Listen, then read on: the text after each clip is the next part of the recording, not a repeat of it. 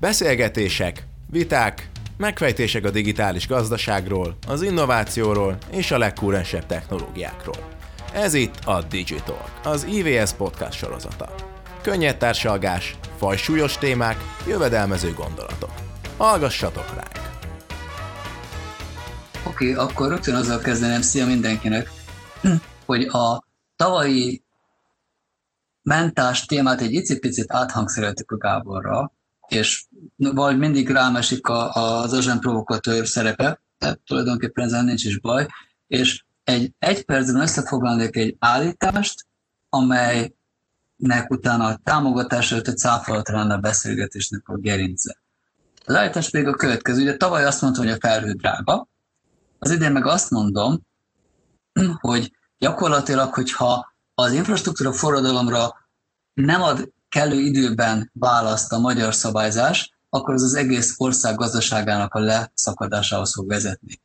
De gyakorlatilag azt állítjuk, hogy van egy bifurkációnak hívják, de hívjuk polarizációnak egyszerűen egy olyan tézis, amelyet támogatni vagy cáfolni szeretnénk a mai beszélgetés során. Az állítások a következőek, illetve a polarizáció elemei. Az egyik állítás az az, hogy a, a magyar KKV közül az fog tudni modernizálódni, akinek a vevője nem magyar. Nem győzöm hangsúlyozni, és ennek az az oka, hogy ha olyan piacon versenyez, ahol a piac kikényszeríti modernizációt, akkor az, és ki is fizeti, akkor az húzni fogja fölfele. Az ellenkező oldalon pedig, hogyha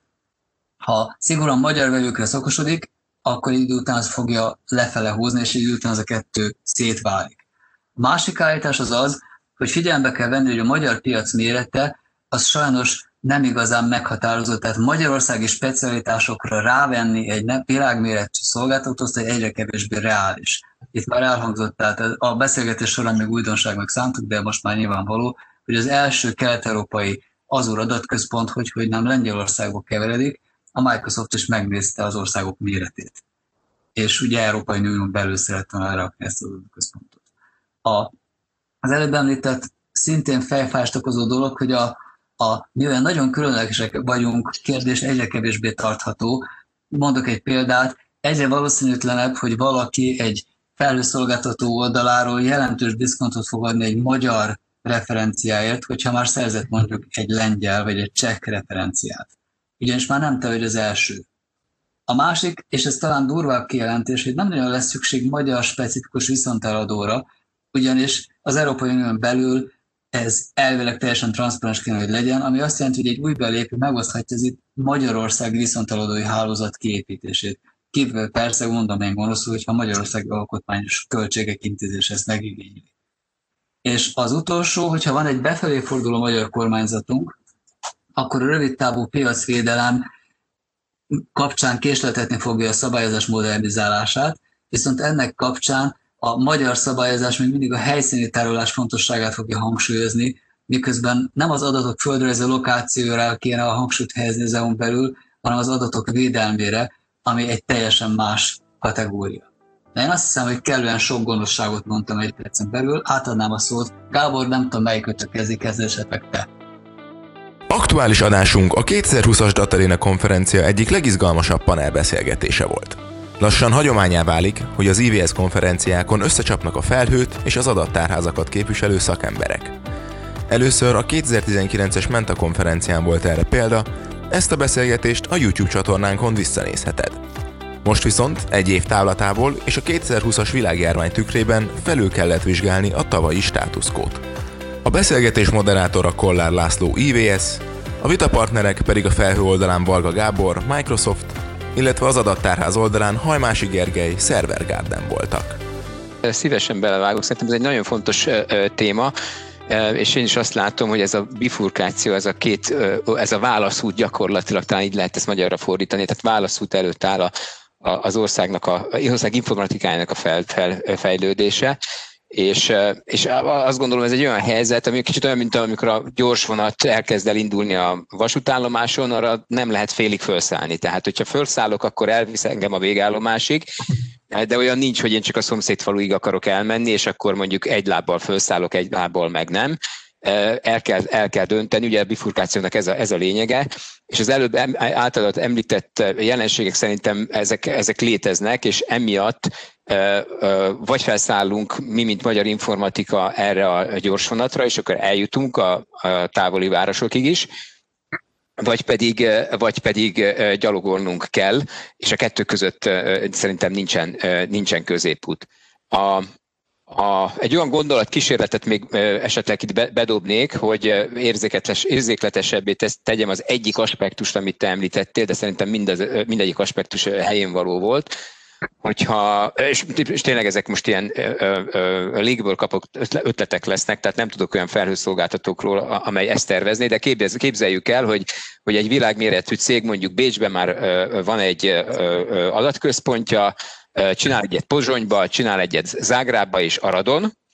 és utána ránéz a térképre, és azt mondja, hogy hát olyan 3-4 millió, lak, millió lakosonként nekem van egy, egy adatközpont hálózatom, és ez egy nagyon sűrű adatközpont hálózat, tehát 3-4 millió lakosonként sűrű adatközpont hálózatot gazdaságilag nem lehet indokolni, vagy hogyha azt mondja, hogy akkor számoljuk ki GDP-be, most nem osztottam el hirtelen, de hát bőven 100 milliárd dollár alatti GDP jut egy, egy ilyen adatközpontba ebbe a, ebbe a, a példába, akkor ő, ő nem fogja érteni, hogy miért kellene, kellene neki még egy adatközpontot csinálni mondjuk Budapest külfá, külvárosába. És, és azt gondolom, hogy, hogy ez, ez azt oda fog, fog vezetni, hát ebből még, ebből még nem következik az, hogy, hogy egy leszakadó, leszakadó irányba fogunk elindulni, de ezt érdemes esetleg majd megvizsgálni, most nem akarom itt sokáig magamnak tartani a szót, hogy hogyha ilyen jellegű investíciókból kimaradunk, az miért fogja, vagy miért nem fogja a, a magyar informatika le, le, lemaradását okozni. Köszönöm szépen, Gergő. Bocsánat, Gábor. Gergő, akkor te jössz, mint, mint adatközpont szolgáltató, magyar adatközpont szolgáltató. Mi a te meglátásod? Oké, okay, köszönöm a szót. Hát igazából ugye itt onnan kezdeném a történetet, hogy el szokott hangzani az a, az, a, az, az állítás, hogy, hogy a, a magyar, illetve a világ felvilágosultabb részein tapasztalható fejlődési utak szétválása valós veszélye, meg hogy mit tehetünk annak érdekében, hogy ez az eltávolás elassuljon. Az, az, az most egy, az, az, az egyik dolog a, a része, hogy, hogy ezt a felvilágosultság fogalmat, az, az, az kicsit én ilyen mindig ilyen pejoratívnak érzem, meg nem is igazán szeretem, de hogy a helyzet azt szerintem úgy néz ki, hogy a magyarországi viszonylatban, amiről igazából szűkebb értelemben azért tudok nyilatkozni, hiszen a cég, akit én képviselek, meg ahol dolgozom jó pár éve, mi, mi alapvetően magyarországi piacon dolgozunk, ott, ott a, a, a magyarországi vállalatoknak a döntéshozói, és adott esetben ezek, ezek kifejezetten nagy vállalatok is lehetnek. Nekik azért van egy, egy elég átfogó jó képük a, a felhőszolgáltatókról, hiszen ezekről, ezekről mindenki, mindenki tud, a, a marketing gépezet, amit ezek a multinacionális vállalatok működtetnek, az, az lehetetlenné teszi azt, hogy ezekről ne tudjanak döntéshozók, akár üzleti, akár IT döntéshozók is, de, de azért átlátják valamennyire a, a, a magyarországi lehetőségeket is, és hát mondjuk ki, hogy ők is felnőtt emberek, nem kell nekik fogni a kezüket, el fogják tudni dönteni azt, hogy van-e nekik akár gazdasági, akár más technológiai értelemben felhőszolgáltatásokban költöznie, vagy vannak olyan vélt, vagy, vagy tényleges valós előnyök, ami miatt inkább a magyarországi szolgáltatókat választják. Egy csomó olyan céget ismerek én is személyesen, akik, akik nem hogy magyarországi adatközpontokban nem gondolkodnak, de a mai napig azt az utat járják, hogy ők bizony saját adatközpontot építenek, üzemeltetnek, tartanak fent, és nem is igazából van szándékuk ebből, ebből, ebből a rendszerből kilépni. Jó lehet, nagyon-nagyon komoly kalkulációkat, meg felméréseket végeztek, akár lap, egy lapra téve azt, hogy, hogy felhő, nemzetközi felhőszolgáltató, magyarországi adatközponti szolgáltató, vagy saját adatközponti struktúra üzemeltetése mellett teszik le a voksukat. És igazából ez meg a szétválásnak a, a, a nagy kérdése, én azt gondolom, vagy van több nagy kérdése is, de az egyik legjelentősebb kérdése, hogy talán itt már valamelyik előadásban is elhangzott, hogy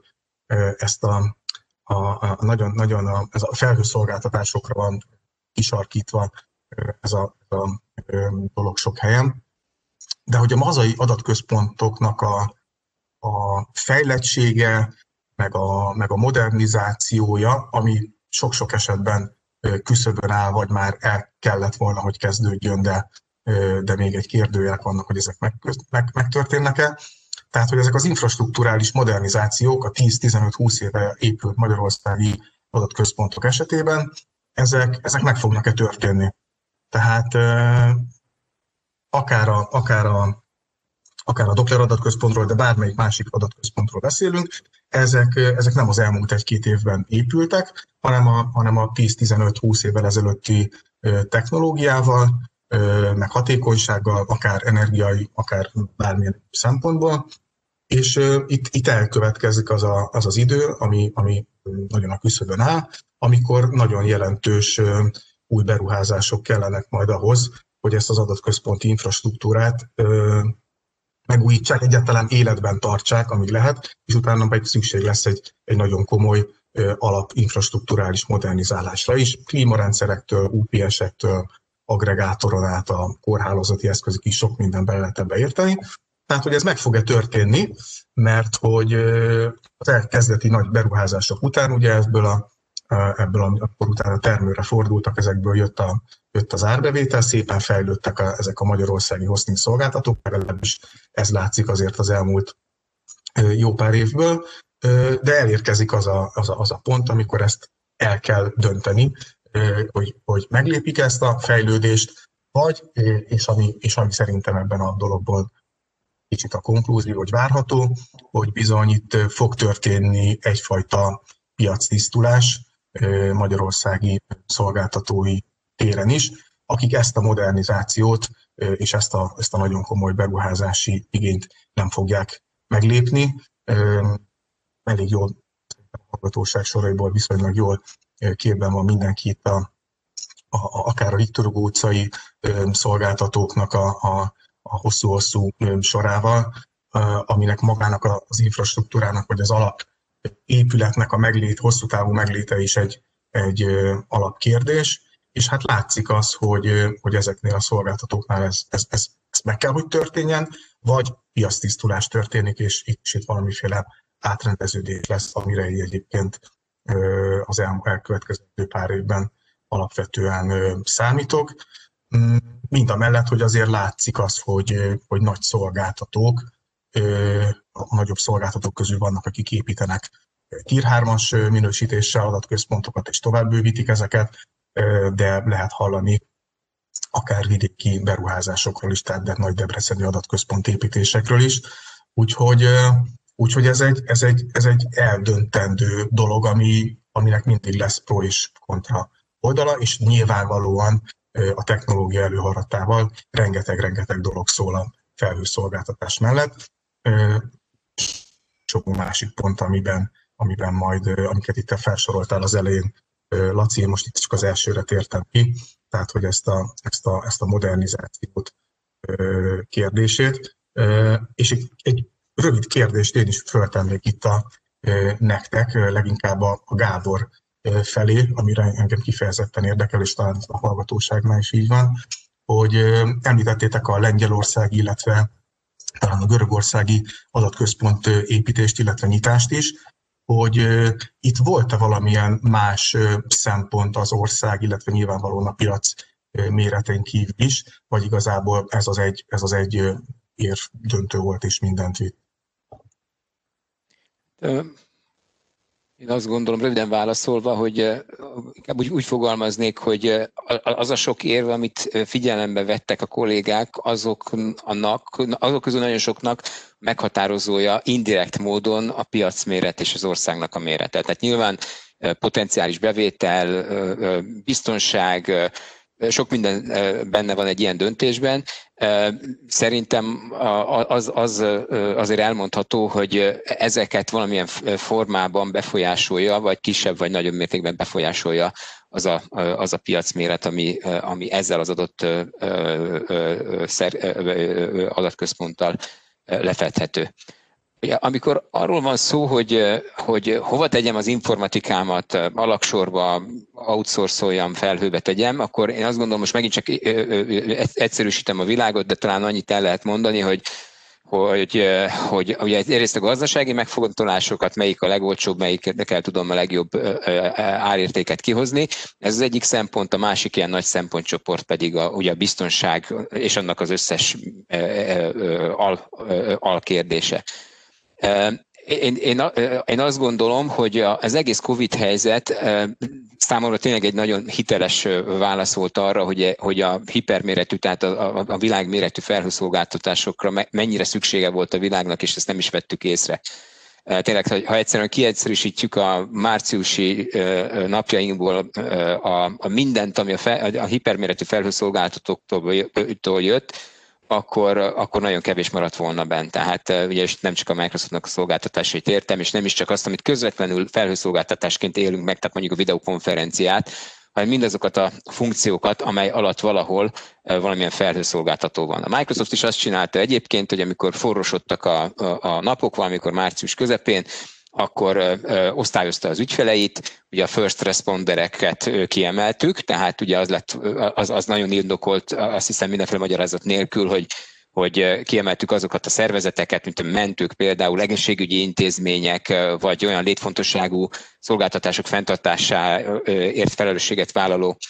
szervezetek, amelyek nélkül nagyon megállt, megállt volna a világ, tehát ezeket kiemeltük, ezeket külön figyelemmel kísértük, és biztosítottuk azt, hogy, hogy ha erőforrás véletlenül elfogyna, ugye végül is nem jutottunk ebbe, a helyzetbe egyébként, hogyha elfogyna, akkor legalábbis nekik ne, ne fogyjon el az, az erőforrás kialakítottunk visszajelzési csatornákat. Tehát adott esetben magyarországi ügyfeleknek is lehetősége lett volna, mint erre se lett szükség végül is, de ez, ez lehetősége lett volna arra, hogy a megfelelő prioritásaikat aláhúzzák és elmondják, hogy nekem itt és itt emiatt fontos, hogy az adott kapacitás az rendelkezésre álljon. Na most ugye ennek a kiépítéséhez van egy 10-15 éves munka mögöttünk, amit aztán sokáig nem tudtuk elmagyarázni, hogy miért is fontos az, hogy, hogy rezilient legyen az informatika, hiszen oda teszem az alapsorba a szerveremet, az is működik. De, de ennek egy ilyen, egy ilyen igazság pillanatát éreztem én március közepén, második felében, amikor hirtelen értelmet kapott mind az a kockázat feltárási munka,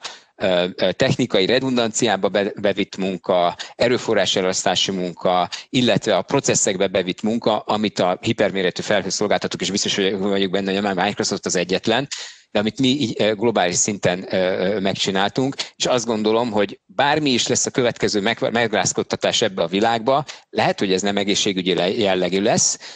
de én azt gondolom, hogy, hogy lesznek még megrázkodtatások ebbe a világba. Nem tudjuk, hogy ez egészségügyi jellegű lesz vagy sem, de mindenképpen érdemes minden szervezetnek kiépíteni egy olyan informatikát, amely, amely a nem várt megrázkodtatásokra is jó választ ad, és ilyen szempontból azt gondolom, hogy a hiperméretű felhőszolgáltatások nagyon jól, nagyon jól vizsgáztak. A másik oldal, amit említettem, a, a biztonság, megint most nem belemenve a részletekbe, mert nem akarom sokáig magamnál tartani a szót, de, de azért azt gondolom, az is valahol egy, egy érdekes tendencia, és örvendetes tendencia, hogy, hogy a, a zero trust elvek azok úgy látom, hogy elég jól elkezdtek terjedni, tehát most már nem annyira a fizikai helyhez kötődő védelmi intézkedésekre próbálják a nagy szervezetek és közepes szervezetek is bízni az informatikájuk védelmét, tehát a, a tűzfal önmagában már egyre többen rájönnek, hogy, hogy, hogy nem elégséges,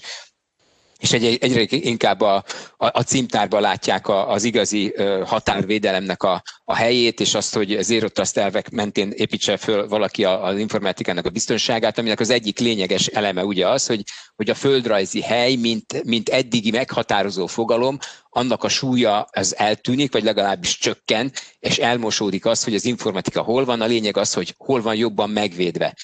És ezt most megint csak ugye ezt röviden kifejteni, kifejteni nincs lehetőség, hosszan meg nincs idő, de, de valahol azért itt érzek egy analógiát, hogyha a vállalati informatika szintjén ennyire rájöttünk helyesen egyébként szerintem, hogy a, a fizikai helytől el kell vonatkoztatnunk, és akkor tudjuk csak a mai világban biztonságban tudni a rendszereinket, akkor ugyanez a, ez az elv ér, ér, értelmezhető arra is, hogy egy ilyen felhő szolgáltatás tekintetében hasonlóan el kell halványodnia annak a szempontnak, hogy fizikailag hol vannak az adatok, hogy ez az ország területén belül van, vagy az ország területén kívül van, mert nem az a lényeg, hogy hol vannak az adatok, hanem az a lényeg, hogy hol lehet jobban megvédeni, és akkor most szintén nem hozom el a további érveket, mert azt hiszem, hogy most megint egy, egy szekció, szekciót most érdemes volt lezárni, de ha gondoljátok, akkor ebben nyilván még, erre még visszatérhetünk, hogy, hogy miért gondoljuk azt, hogy egy, egy hiperméretű felhőszolgáltatóban nagyobb esetben nagyobb biztonságban is lehetnek az adatok, annak ellenére, hogy olyan hagyományos, konzervatív biztonsági fogalmakra nem próbálunk támaszkodni, mint a földrajzi elhelyezkedése az adatoknak. Köszönöm szépen, Gábor. Egy picit még visszamenni a beszélgetést abban az elemben, és ez a kérdés Gergőhöz irányul. Látsz-e bármiféle korrelációt a vevők piaca és a vevők azon hajlandósága között, hogy magyar vagy nem magyar adatközpontba viszik a informatikai workloadot? Tehát gonoszan fogalmazva, a magyar szatócsbolt az a magyar szatócsboltból veszi az IT-t, aki világszinten akar szolgáltatni, az pedig egy világszintű szolgáltatótól veszi. Uh-huh. Hát igen, itt, itt a klasszikus válasz szerintem, ami a leginkább helytálló, attól függ. Tehát ugye, a, amiről itt ez, ez, ez cégenként változik, tehát van egy csomó, csomó olyan cég, akik nagyon otthonosan mozognak már a, a, a nagy nemzetközi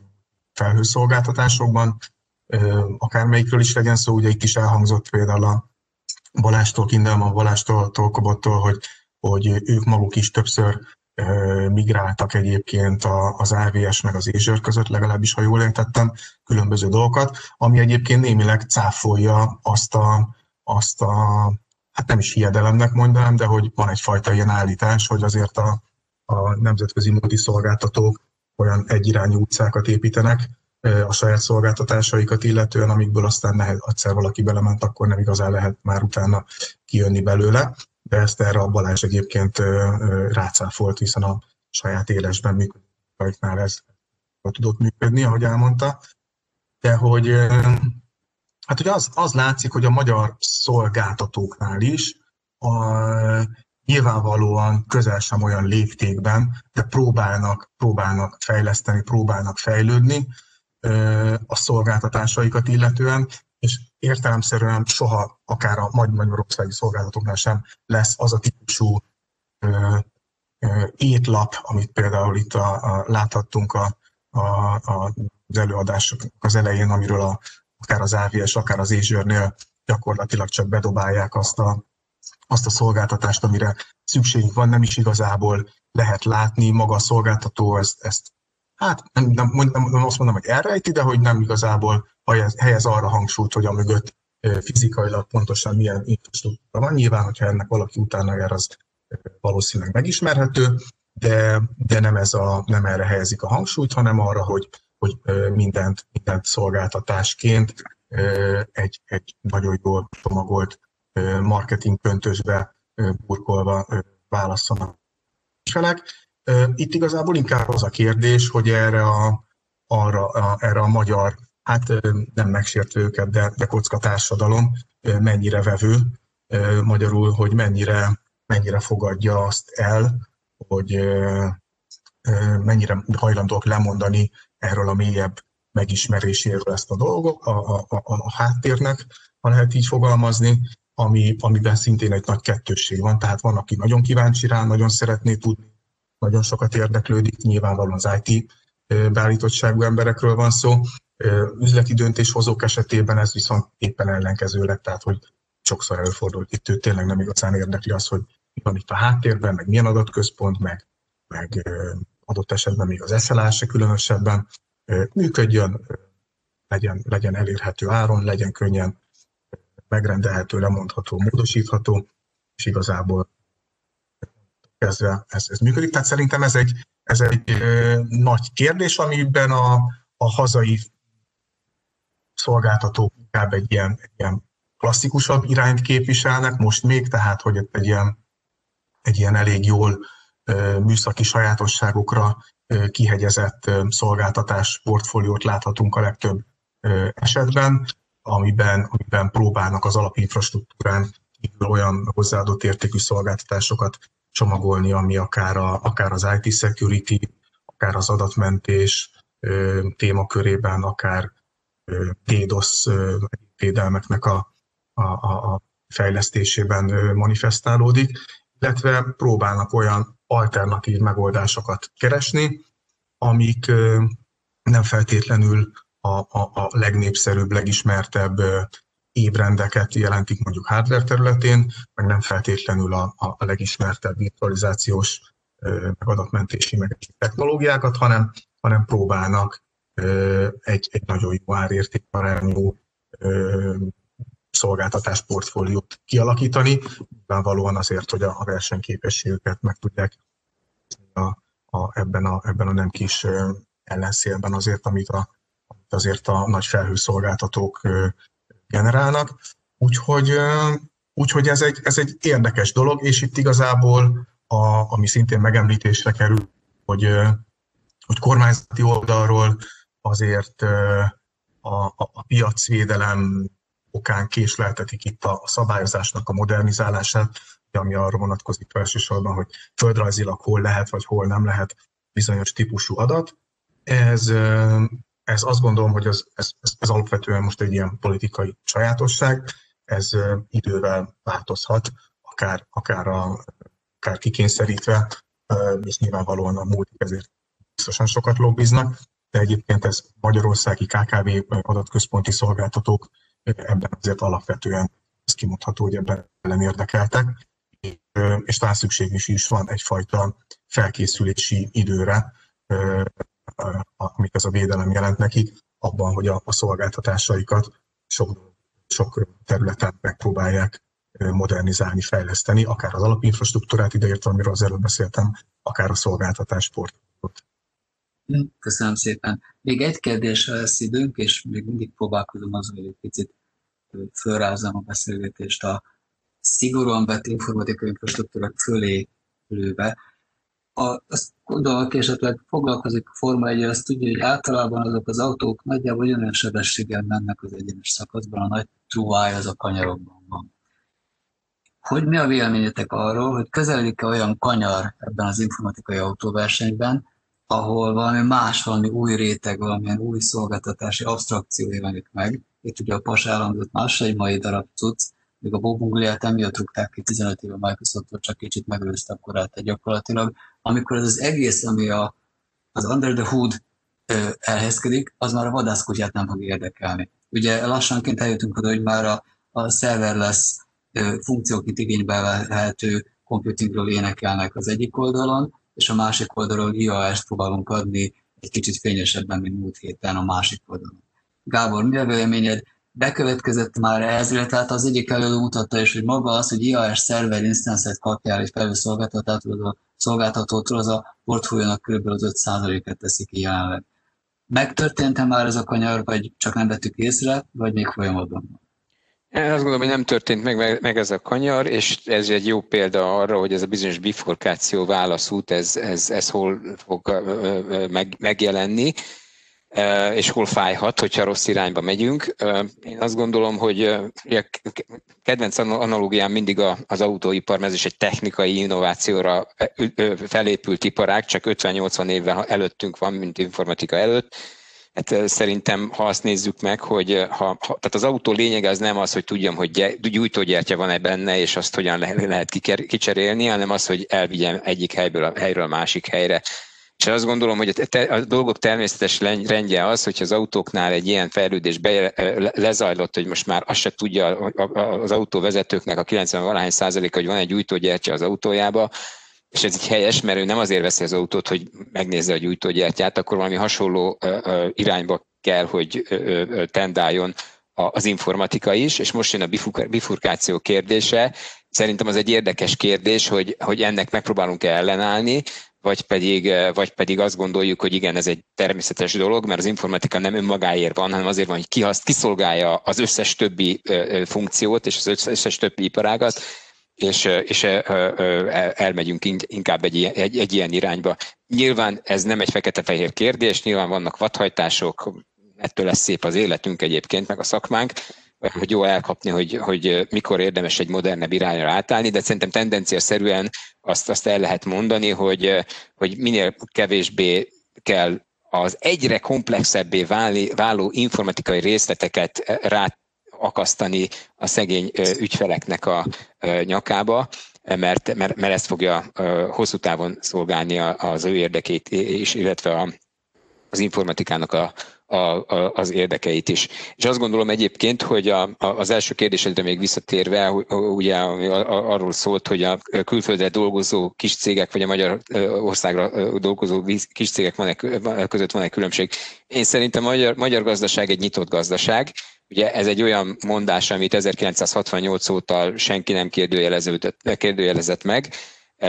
és ahhoz, hogyha nyitott gazdaságot akarsz építeni, akkor a határoknak, tehát a személyek átjárását a határon nyilván azt biztosítanod kell, de az adatnak az átjárását a határon azt is biztosítani, biztosítanod kell, mert különben lesz egy olyan feszültség a gazdasági folyamatok és az, és az informatikai adatkezelési folyamatok között, amely feszültségből valamilyen formában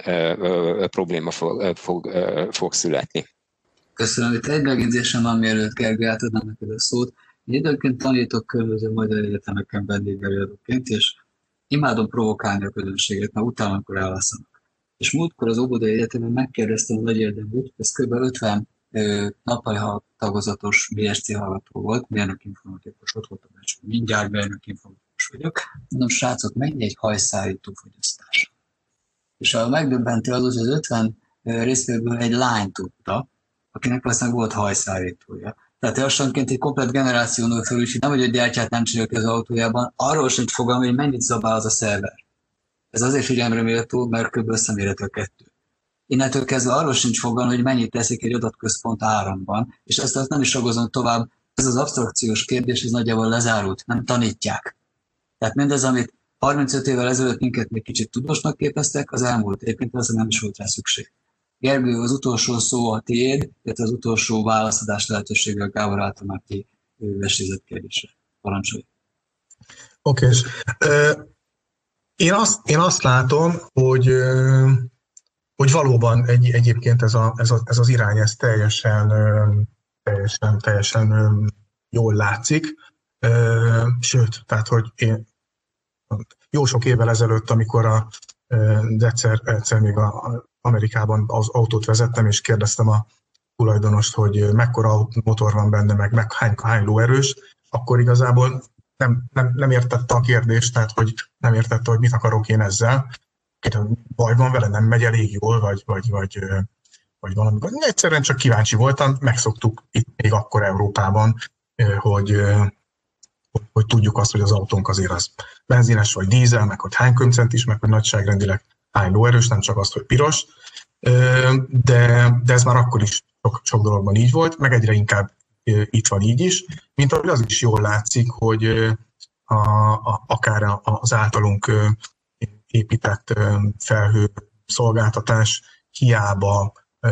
vagyunk arról meggyőződve, hogy ez a, ez a legmodernebb, leggyorsabb infrastruktúra a közels távol,